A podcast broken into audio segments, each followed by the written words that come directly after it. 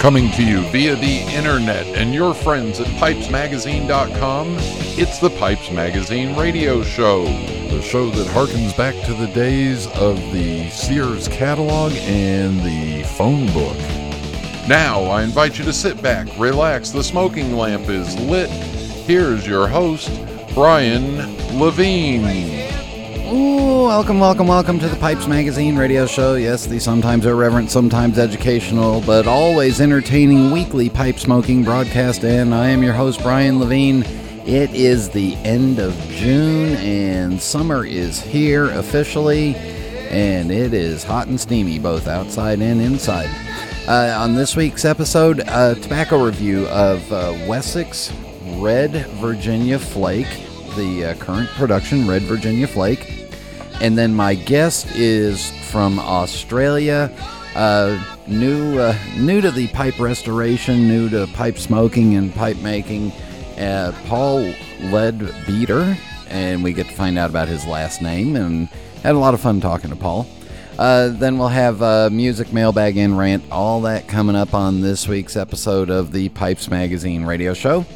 Um, and as the uh, as we are currently recording this on uh, Monday night because of scheduling, uh, my wife is flying back from California, where my daughter is now entrenched, and she is coming home to uh, join me in this empty nest. And uh, I'll get to hear all about her trip, although I heard most of it, most about it all the way across the country, and saw pictures and everything. So uh, they did get to uh, the two of them did get a chance to stop off in a couple and do some sightseeing, including uh, Elvis's birthplace in Tupelo. Uh, made it across to uh, some of the uh, Southwest desert parks, uh, the Painted Desert in particular. So, yeah, it's a big country, and when you get a chance to drive across it like that, you know, do make sure that you stop and uh, know, smell the roses or uh, smell the desert rocks or uh, I don't know, stand outside, smoke a pipe. Not probably really good pipe smoking weather when you're in a desert that's also, you know, 105, 110 degrees. But uh, anyway, they made it across safely, and uh, wife is coming back home, and uh, we'll experience what it's like not having anybody around. So there you go. All right, let's get the show rolling. So, everybody sit back, relax, fire up a bowl. Thank you all for tuning in, and here we go.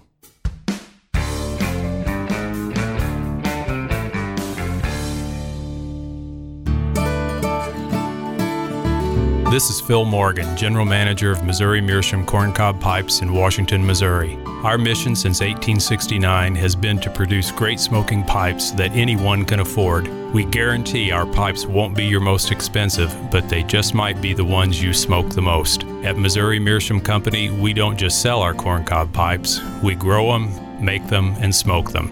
Missouri Meerschaum, Washington, Missouri, since 1869.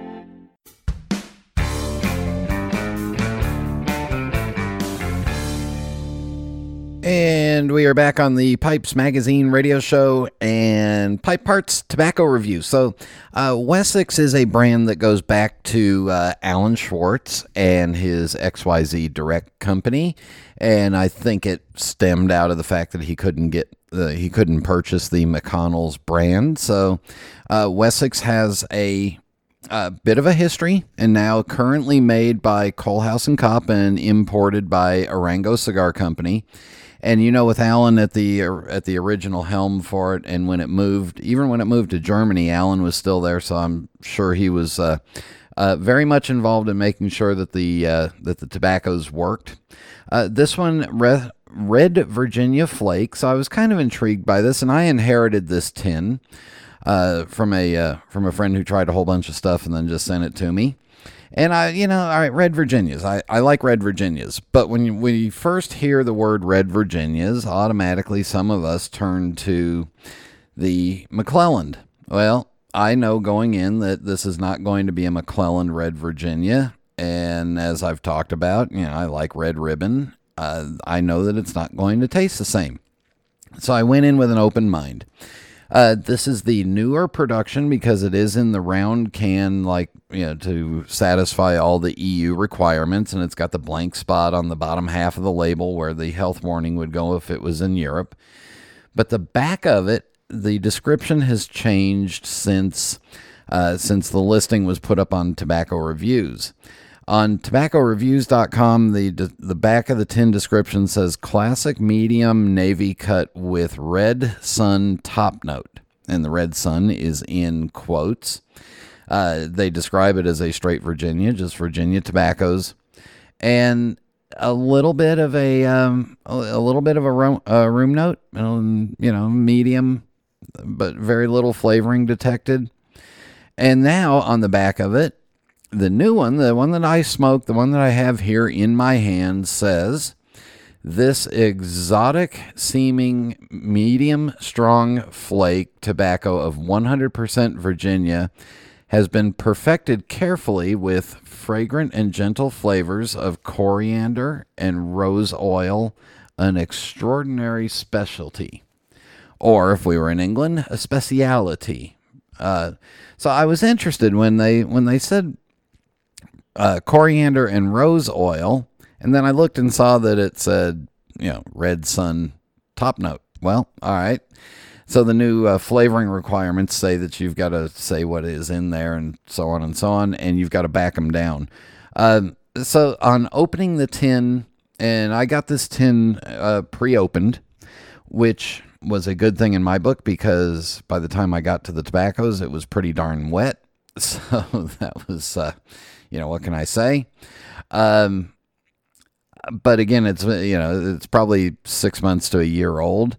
Uh, I could smell a little bit of a top note to it. I could feel a little bit of excess moisture and maybe some, uh, may, maybe some sort of moisture additive on it.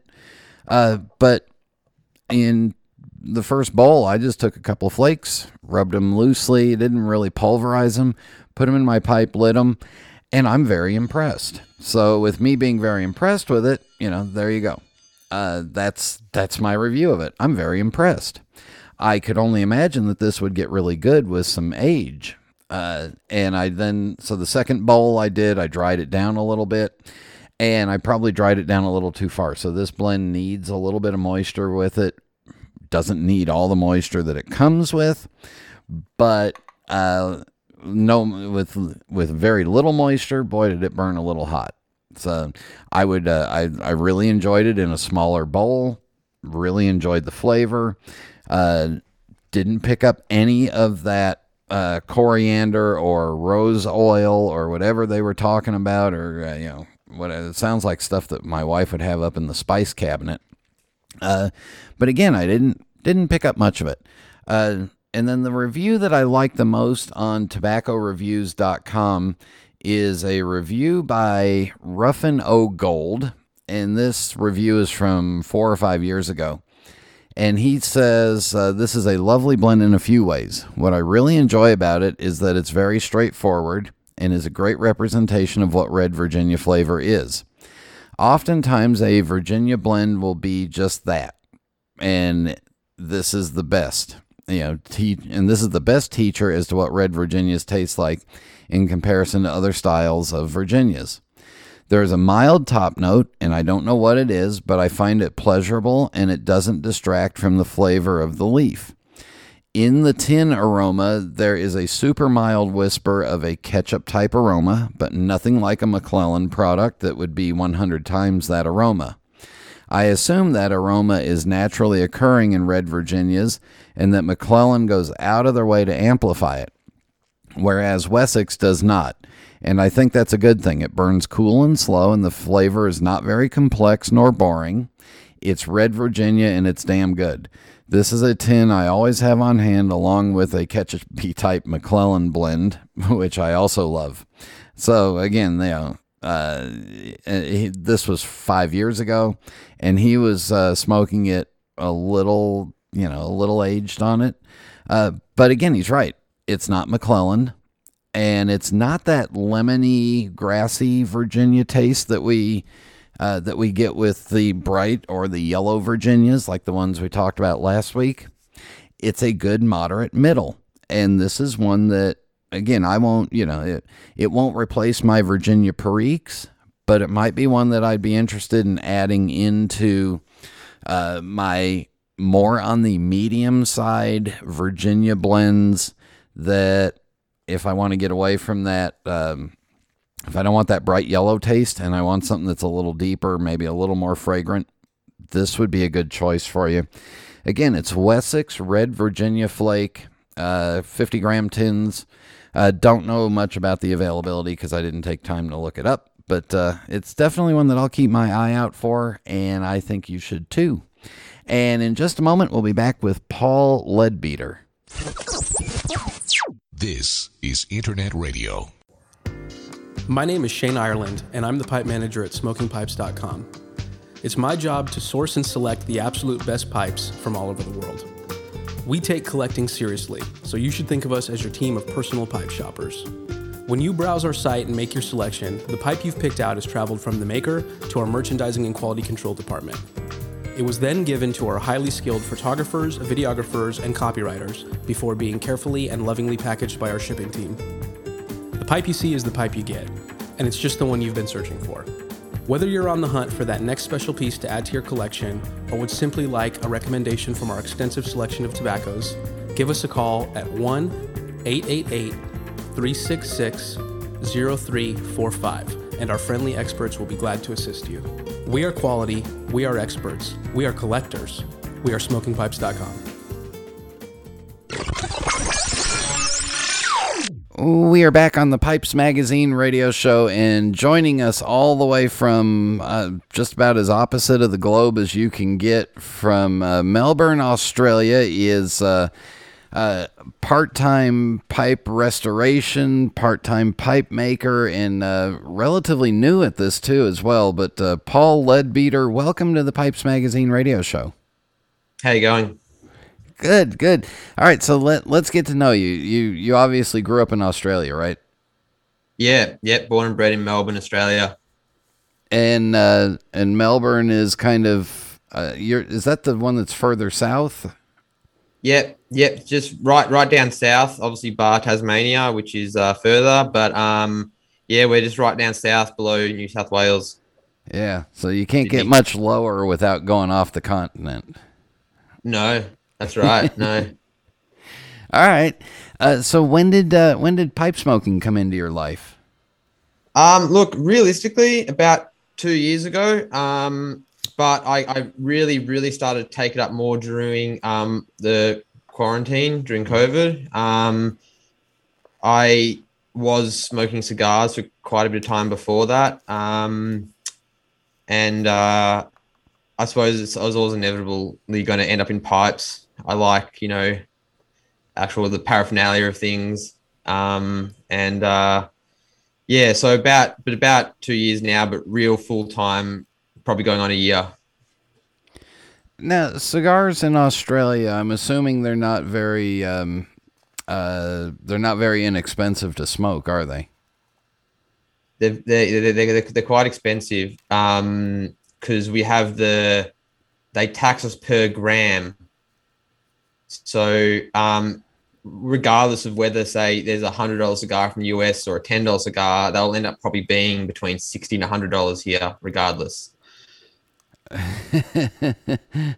yeah, add those taxes on, and away you go. So, when you're looking at a cigar that might be, I don't know, 5, 10, 10 15 grams of tobacco in that cigar, that cigar is going to cost you a whole lot more than a bowl of pipe tobacco.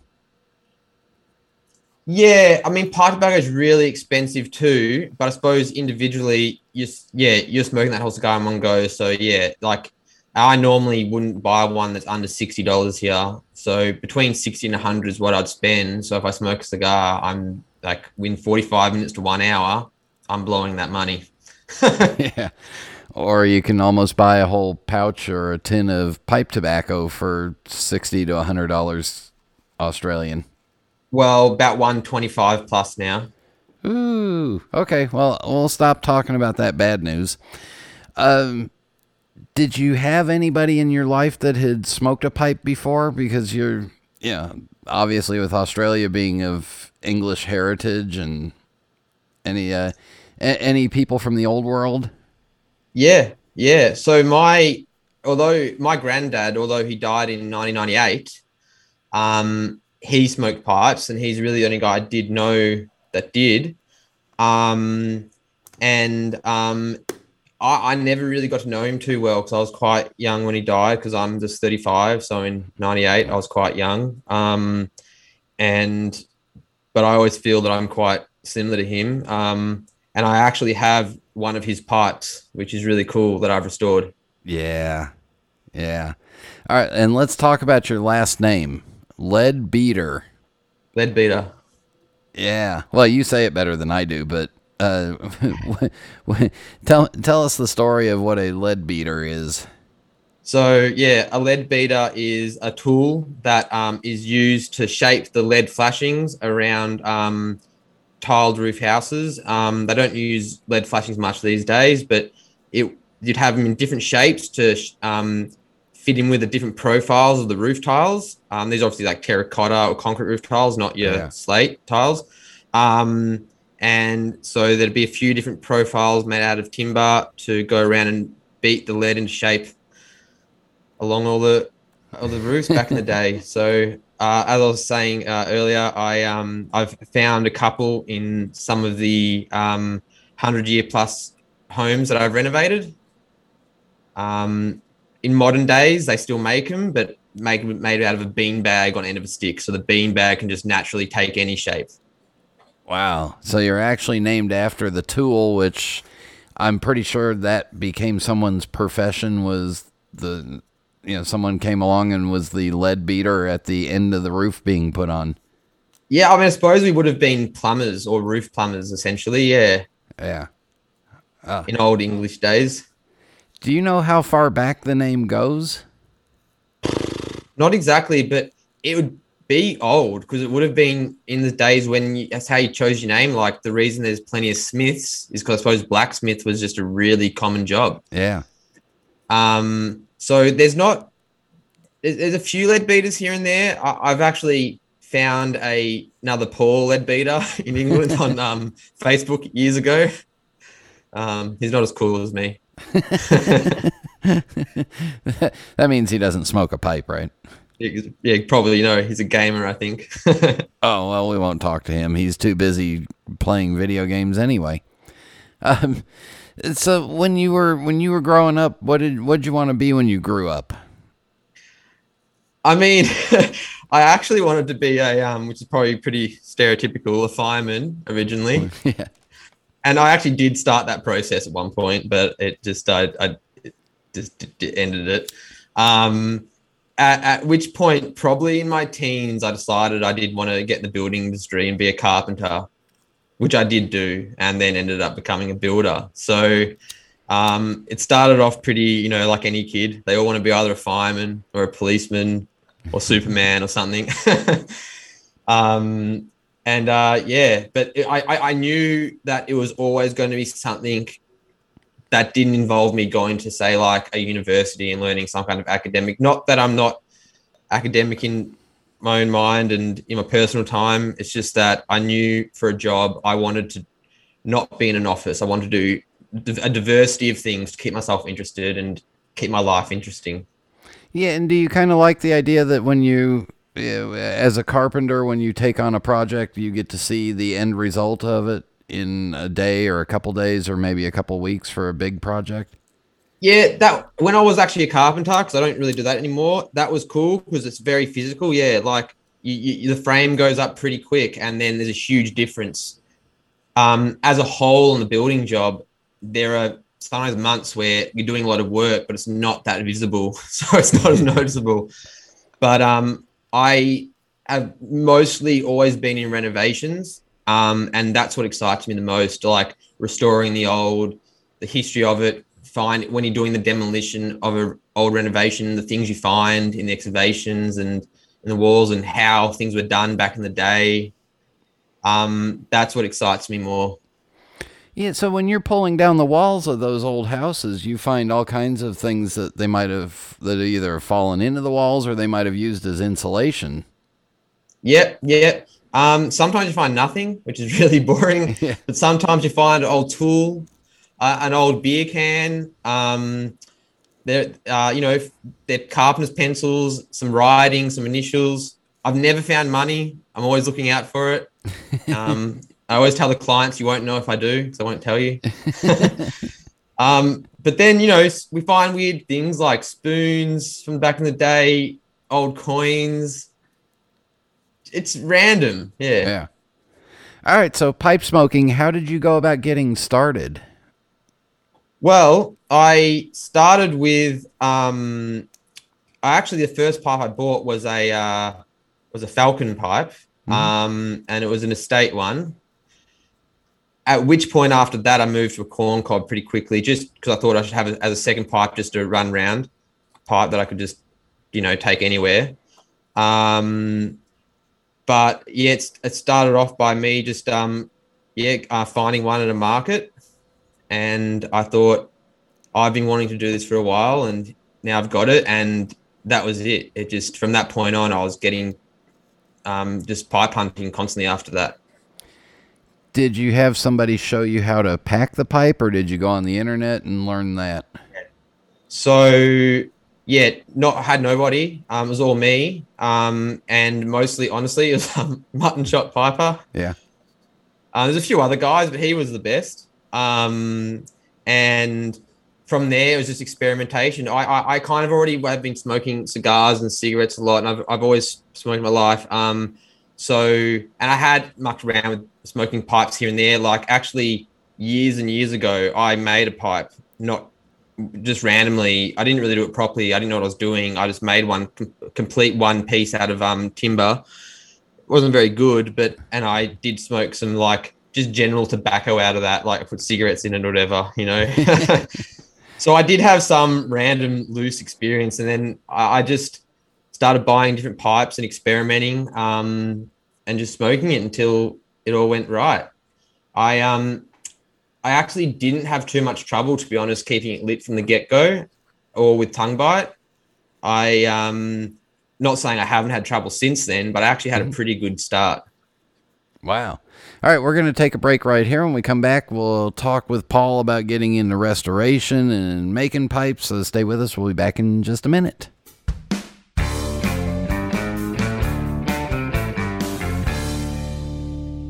A Savinelli pipe is a testament to a long legacy, fortified by well worn hands and destined to be enjoyed for generations. For over 150 years, Savinelli has been dedicated to sourcing the world's finest briar, committed to pushing the boundaries of pipe design, and devoted to the tradition of Italian pipe making. Savinelli is more than a mark. They're a way to help you make your mark, and like you, there can only be one Savinelli.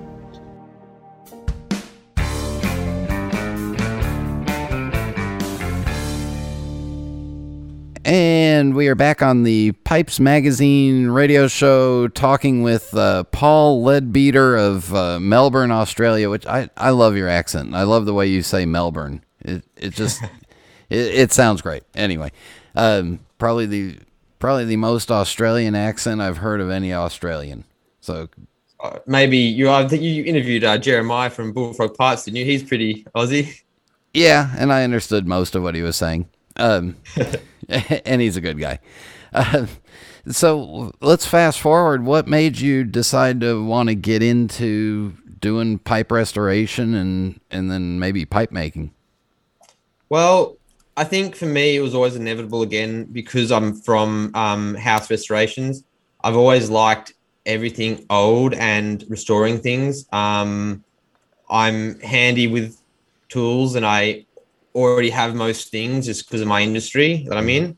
So um, I, I'm a market goer as it is already. I go to markets a lot. And so I instantly started finding just estate pipes um, and pick them up whenever I saw them for, if they're under 20 bucks, I'm buying them. Um, and just, it just started off me just cleaning them up, you know, just generally giving a ream out, giving them a light sand back and oiling. And I found that that process of restoring the pipe was actually just as much, if not more, relaxing to me than smoking a pipe. It really turned my mind off. And Yeah, so you could you could kind of shut down from the work of the day and just start working on a pipe and and sit there and watch it come back to life. I'd think about nothing else at that point of time. And I'm a very active mind. Think I'm always always something going on. So for me, I was like, this is great. Um, was there uh, parts of the uh, were there parts of the restoration process that took you a little bit more to learn than others? Well, the restoring's not too difficult to be honest. It was more um, probably learning how to restore the stems properly. Like I, have only done one that had a hole in it recently, and mm-hmm. that was interesting. Um, you know, learning that I actually ended up um, sanding, getting grinding down and some vulcanite and making the dust into a super glue and filling that. But um, there's a lot of other methods, just things like that. But as a whole, the restoring wasn't never too hard for me. I find that I'm a lot better at that than actually the making of pipes. That's that's where that's hard, you know.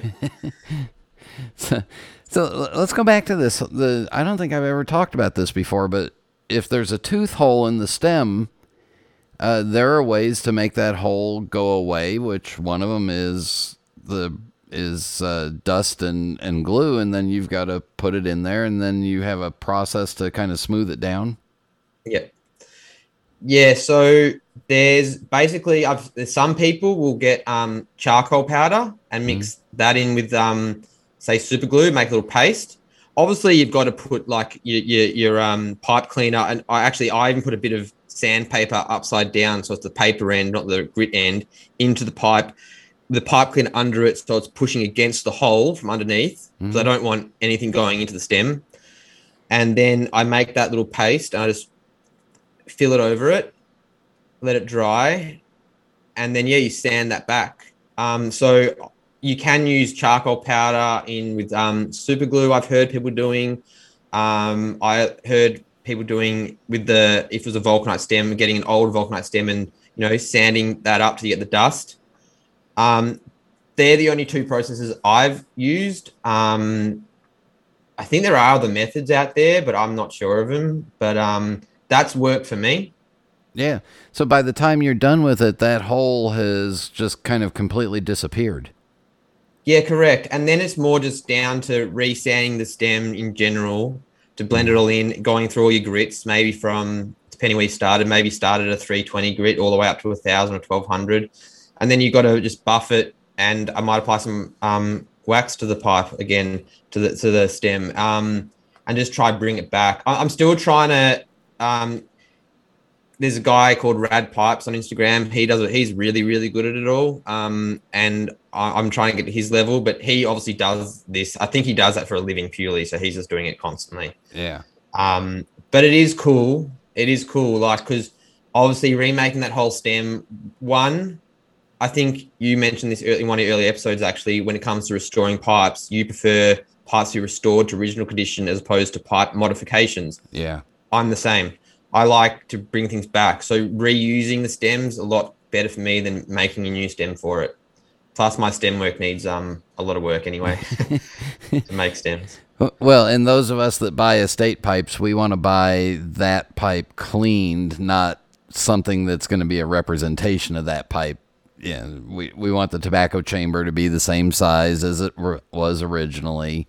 Uh, have you had to mess around with matching stain and and fixing burn spots and?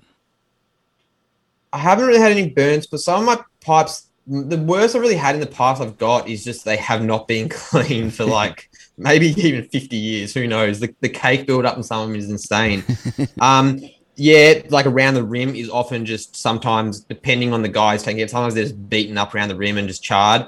I'll just sand the top back. Mm-hmm. Um, um, if they're rusticated, I'll try re-rusticate the top. Um, or sometimes I do just leave them smooth on the top again.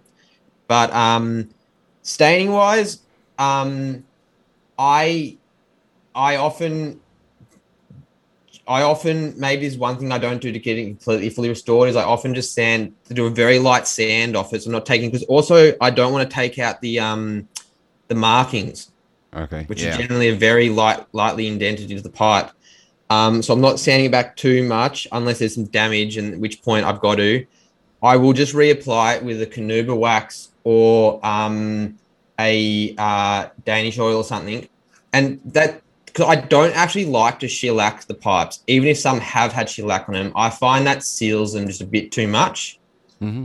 So I prefer the one thing I do do that might change the original is I do prefer to finish them all in a carnauba wax, and then buff them. And that might actually make them smoke better than they would have before. Yeah, I do have shellac and stuff like that. And I've shellacked pipes. I just, I don't like it as much. That's just a personal preference, though.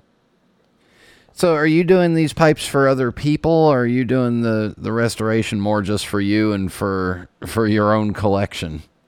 Yeah, I keep them. I like them. um, I, I have, I, I will do some for friends, and I, I've since I've been smoking pipes, I try and convince as many people as possible to learn how to smoke pipes, and I've started, I've created uh, three pipe smokers. Wow. Um, one of which, yeah, I did. I, I I gave him a pipe, and I actually went and found this pipe for him, restored it, and it was a state one, obviously, and I really didn't want to give it. He could tell I didn't want to give it to him because I kept saying, "Remember, you got to take care of this. Here's a bag for it." He's gone. Look, if you're too attached to it, Paul, you can keep it. I'm like, no, no, that's for you. I'm attached to all the pipes, so it's irrelevant, you know. I, I find that's actually important to me. Is um a pipe. I don't necessarily say have a favorite style of pipe. It's more the pipe needs to have meaning, and it's already got meaning if it's old and it's been pre-loved by somebody else you know yeah and that and that's what i really like about what you're talking about is you're more into the story and the history of the pipe than the actual brand or the shape of yeah. or the color yeah. or whatever uh, and bringing them back to yeah in your uh, uh, in your running around the uh, the markets of Melbourne, have you found any pipes that have just wowed you or any uh, any really good deals? Uh, everybody wants to find that five hundred dollar Dunhill for five dollars. So, well, most are good deals because most people don't just have just have a bunch of pipes. Um, if anything, I'm more astounded by the quality. There's some that I just can't buy at all because they're just completely burnt through, like yeah. mass, like massive holes. Like I don't know what some people do to these pipes, mm-hmm. But most of the time they're like twenty dollars or under. I do occasionally come across a really beaten up Meerschaum. Yeah, it's cool. It's an old Meerschaum, but like almost beyond restoration, and they still want like a thousand dollars for it. And you're like, no, no, I'm not. I already know I can get the same pipe of another dude who's selling the same one for twenty bucks. But um, not not not nothing too crazy or special. Like I come across a, fair few Petersons. Um, I came across a Barling pipe, which is cool. Um, I got two of them. Um, my favorite was just coming across a Zulu pipe, which I hadn't had before, um, a Zulu shaped. Um, but not, nothing too crazy. I'm not entirely sure of the full values of what they would be originally because they are old. But um, I mean, again, to me, it's not the brand for me. It's the fact that like I like the idea that someone you know, spent time making that pipe a long time ago, and then someone that then someone bought that from him and cared for that pipe for 50, 60, 70 years. Yeah. And now it somehow ended up in my possession, and I'm giving it new life, and I'm going to have it for another, hopefully, 30 years. well, you're 35, hopefully, maybe 50 years. Maybe, yeah, maybe 50 years. I think I underestimated yeah. my death date there. Yeah. yeah, you Australians live long, so you you're lucky. As long as you don't get attacked by one of those weird spiders or poisonous snakes that are all over the place. uh, which we which we talked about before we started recording, and we know that they're not running all over Australia everywhere you go. No, well, I mean, in fact, I think people say we've got some of those poison spiders, and the redback spider, for instance. I've got a little um, a, a, niece, and when she was four, she got bitten by one, and the hospital turned her away. They said just um, just keep an eye on her. So I, I and and I, and that's listed as one of the most poisonous spiders. So I really question that now. yeah, and and with you doing home renovations, especially on older homes, uh, that'd be a perfect place for snakes, spiders, all kinds of weird animals to be living And Spiders, yeah, no snakes. Um, look, if you're scared of spiders, maybe don't get in that industry. That's right, because you're under subfloor. You're, you're just going through cobwebs and spider webs, and there's nothing you can do about it. Oh, yeah, yuck. All right, let's talk about pipe making because you're you're trying your hand at it, but it doesn't sound like you're uh, real thrilled with what you've done so far. Um, I'm not completely unthrilled with what I've done, but I've it's a you, I, I've been pipe actually made the making of actual pipes has been realistically since late, very late last year. So I've made about 12 pipes. Um, I've completely ruined about three or four that never got anywhere. Um, but that is something that just takes y- y- years to perfect. I can, like, even anything good that I do is not remotely close to what, um, you know, say people like, for instance, Jeremiah from Bullfrog Pipes does, or and like the the, the the the talent in in and and pipe guys are so they know the guys who like pipes. They're some they're guys who are buying new pipes every week. Yeah. and they know their pipe. They're so picky, and so they should be. Um, it's just something that I I can't until I'm not trying to do it as a profession, so I'm not doing them every day. Um, so I I just can't call myself a proper pipe maker compared to what some people are doing. For me, it's more I like it's a hobby. Again, I like making them. Gives me something to do, and it brings meaning to the pipe that I've got. Again, you know. So, but this is one that I made here. Mhm. This is a olive wood Yep. poker. That was actually the first. Hmm. Yeah, I think this was the first pipe I made. So that's actually this is before I even thought about stems. That's actually a a, a Missouri Meerschaum stem, corn cob stem. but that's the part. I might remake that stem one day actually, but you know, um, but that's the uh, and I've made um others since then and some little gone try to do some crazy designs. But I I um I actually spoke to Nate Rose over Instagram a bit and um he was like just because I kept changing different doing one part then a different style and different style. I said just keep doing billiards or pokers for a while and you know perfect them first and um I, honestly, I've got. I'm, I'm still just trying to learn how to control the lathe properly and get better at that. Um, and that's more for my stem work. I've really, really got to improve my stem work. Um, that I find is actually a lot harder than making the stummel itself. Yeah, yeah, the wood's a little easier to mess with than the than the materials used for a stem and Yeah. and getting that shape tapering down just right or saddling just right is uh yeah, stop me from I don't even like cleaning stems. That's how Yeah, right. Yeah. Well, you said you clean. You're sending them off to your cleaner. Yeah. Yeah. Yeah, I'm getting my I'll let somebody else clean my stems for me. Thank you very much. so how often are you smoking a pipe? Is it couple times Uh, a day? Yeah, yeah. Uh, look, the minimum will be once a day, Mhm. and that's if I've got a busy day, I just haven't had time, and that means I'm having it at night time with a whiskey or a beer or a coffee or a tea, depending how I feel. Um, but I'll um sometimes two to three times as well. Um, I always keep a um pipe or two pipes in my car with a mix, and um just you know so i can smoke that if it's you know there's traffic or i've got some time to downtime to wait. Um but yeah it's something that i try and do every day. Um pipes for me they i used to have a really really I, I was a sugar junkie basically. I had a problem with sugar for a long long long time and i couldn't get off it. And when i started taking up pipes more full time i actually just stopped eating sugar so, I mean, not it, it- not to the point where I know it's in bread, it's in yogurt and stuff, but I mean, like smashing a pack of lollies or tin or chocolate every night. You know, um, I just instantly stopped that completely. So it's really improved a lot of things in my life like that. Yeah, I had a problem with pastries, and uh, yeah. So, well, Paul, we will wrap this up with the fast five final questions. No right answer, no wrong answer, just whatever comes to your mind. Are you ready? Yep. So, what is your favorite pipe? My favorite pipe would at this point would be one that I don't, I don't smoke too often, but it's my granddad's pipe that I restored because it has the most meaning. Yeah, and that's actually a i'll quickly get it to show you i know other people can't see it but it's just a, a, a billiard here and it's got a really really deep bowl actually that's about 35 mil across and about 45 mil deep um, I, that could probably burn for about an hour and a half plus, depending on how you're smoking. Yeah, I'd almost call that more of a pot shape than a billiard. Probably is a pot shape, yeah. Yeah. Yeah, it just looks like a good smoker. That was his, um, and unfortunately, we don't have any of his other ones. But um, yeah, Yeah. Uh, what is your favorite tobacco?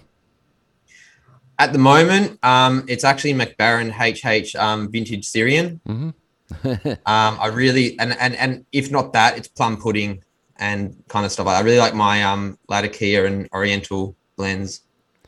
Are you able to? Are you ordering them from overseas and hoping they get by the uh, Australian Oh, yeah. authorities? And yeah, yeah, we won't. Of course. We don't know anything about that, officer. Honestly. Uh, uh, what is your favorite drink? Um, ooh. If it's non-alcoholic, it's coffee. I drink coffee more than anything else, 100%. So definitely coffee. Um, when it goes alcoholic, um, uh, re- real recently, I've really been into my stouts and my um single malt um aged whiskies or Scotch whiskies. Well, and, and it's winter time there for you, so that's a good time of year for stouts. Yeah, yeah. No, I, I, I, think the thing about stouts is they, they, they're similar. They kind of have a black coffee taste to them, you know, in the background. So it's probably why. Yeah, I had a uh, a, a chocolate stout that was uh, that was aged with some Perique staves in it one time. Oh wow. Yeah, that was good. Um, and potent too, but we won't talk about that. Uh, when it's time to relax and you're not working on pipes, do you prefer a book, a movie, or music? kind of somewhere in between there. I like audiobooks. so I'm listening to it, but it's um and if if not music, but yeah. Yeah. And then finally, do you have a uh, favorite pipe smoking related memory that we haven't talked about? Uh not exactly. You know what? The memories would be for me is would come down to pipe hunting. Just generally walking through the markets, not knowing what you're looking for. And with that keen eagle eye, you just all of a sudden see a pipe in amongst all the stuff and you, you you're like, there it is, and you get excited and and you buy it, and then you know you you know that's just that. It's really, really fun. Uh, so, do you want to give us a way to get a hold of you if we want a uh, pipe cleaned up in uh, in Australia? I don't think we want to ship anything in from out of the Yeah, well, I mean, obviously, I'm just um, Melbourne Pied Pipes on Instagram, which is uh, Melbourne underscore Pied underscore Pipes, um, and that's the best way. Um, I'm pro- I've I've still got a bit to go with getting my pipe restoration skills up to scratch, but if um, so I probably wouldn't really charge too much if I was going to do it for now. It's more of a hobby, but yeah, if anyone wants to get in touch, feel free. follow him, follow him on Instagram, and take a look at the stuff he's doing. Paul Leadbeatter, thank you very much for coming on, Thank you for having me, Brian. It's really really good talking to you. and we'll be back in just a minute. I'm Jeremy Reeves, head blender of Cornell and Diehl Pipe Tobacco Company. At Cornell and Diehl, we think the best things in life are better with age, and we are passionate about creating the best possible pipe tobacco available. Fueled by this passion, we introduced the Cellar Series, a collection of blends like no other. While the blends in this series are ready to smoke now, each one has been meticulously designed to optimize depth and complexity as the tobacco ages in the tin. Currently, the Cellar series is comprised of Oak Alley, Chenaise Cake, Joie de Vivre, Old Grove, and Bourbon Blue, but we will be unveiling new additions to this very special series as time goes on. Pick up a tin to smoke now and save a few for later enjoyment, so that you can experience all the richness and subtlety each blend will reveal through the years. Cornell and Diehl's Cellar Series. The secret ingredient is time. Contact your local or online retailer for information. This is Internet Radio. And we are back on the Pipes Magazine radio show. I I really do enjoy meeting these people, especially from around the around the world. I mean, Melbourne, Australia, and uh, and uh, follow Paul on Instagram because I I really like the work he's doing, and it's a fun job for him, so it's not stressful. All right, for music, we are going to uh, horns, and uh, Chris wrote, uh, Brian, at the end of episode 456, you mentioned you were somewhat of a horn guy. I am as well. And knowing your love of Disney and hopefully by extension Pixar, I thought I'd share with you a great piece Gospel, performed by the March 4th, M A R C H, second word F O U R T H, marching band, as featured in Monsters University. Uh, Monsters University, the prequel to Monsters Inc. Monsters Inc. is the Pixar movie that anybody that has any kind of a soul cries at the end of. If you don't cry at the end of Monsters Inc., I'm sorry, you are a heartless, cold, dead person. Um, anyway, Monsters University, not the best prequel, but still fun. So, anyway, here is uh, March 4th, the March 4th marching band doing their song Gospel that was uh, featured in Monsters University.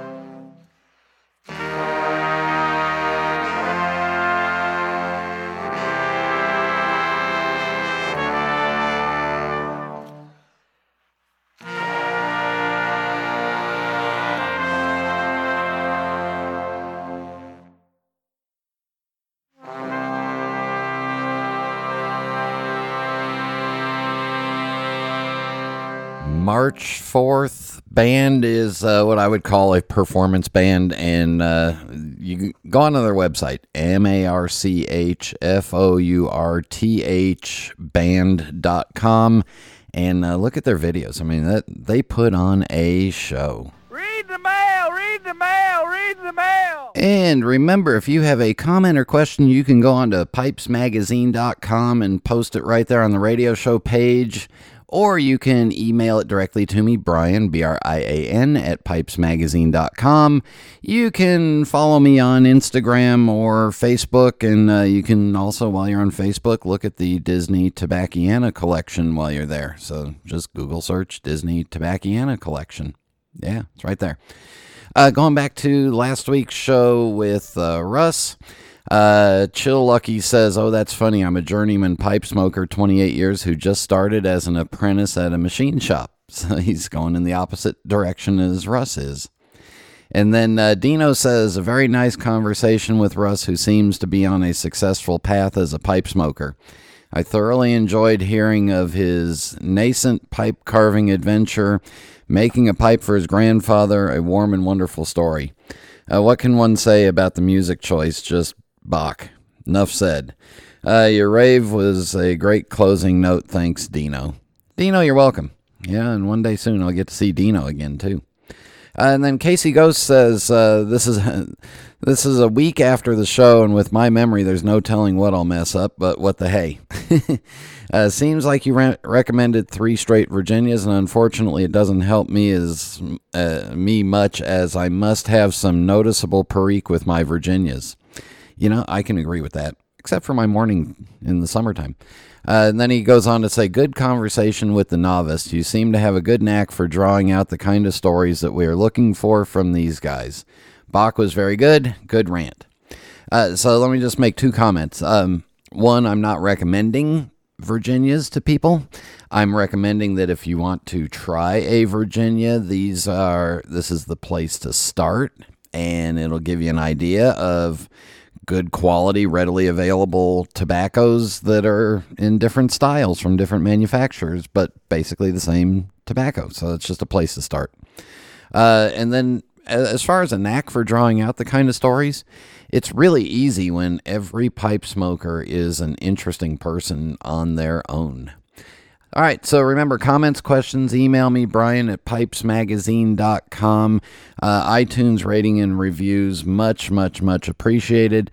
And always continue sharing out the Pipes Magazine radio show wherever you happen to be. All right, rant time's coming up next.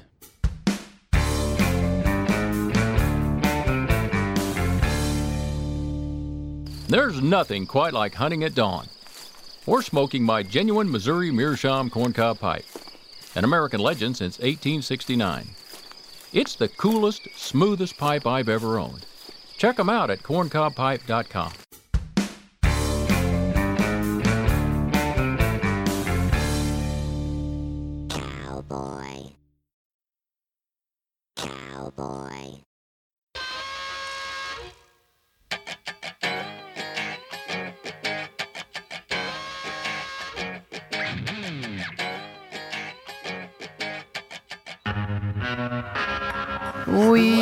here at the Pipes Magazine radio show, we produce a podcast. It's an audio recorded event that goes out once a week, and we produce it, you know, weekly, um, and uh, sometimes bi-weekly. Uh, just like I'm doing right now, as I've told you, I'm putting two shows together at a time. However, I follow a couple of other podcasts, including some Disney podcasts that are professionally done and have ads inserted into them and everything.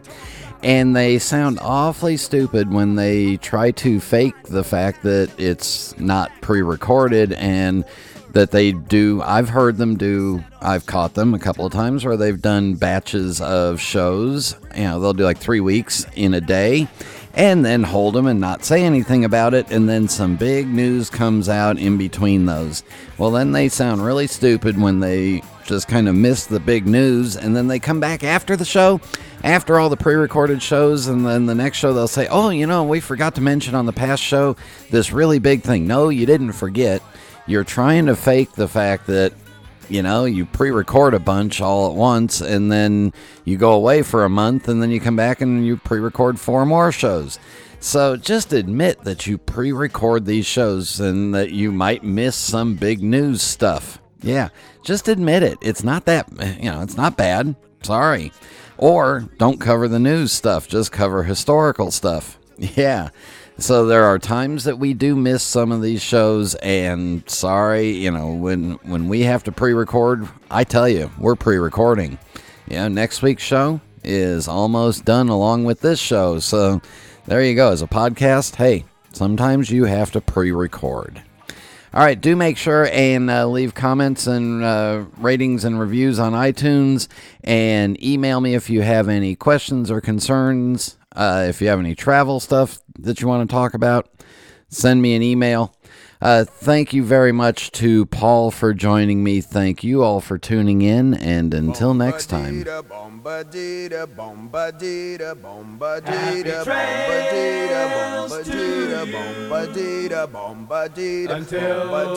we meet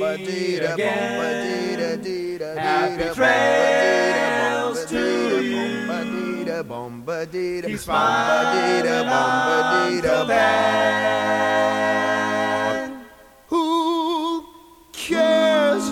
The clouds when we're together? Just sing a song and think about sunny weather.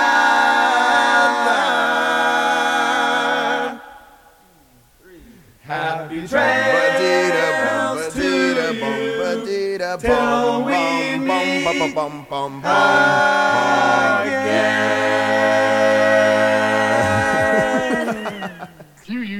Tongue prettier than a $20 whore.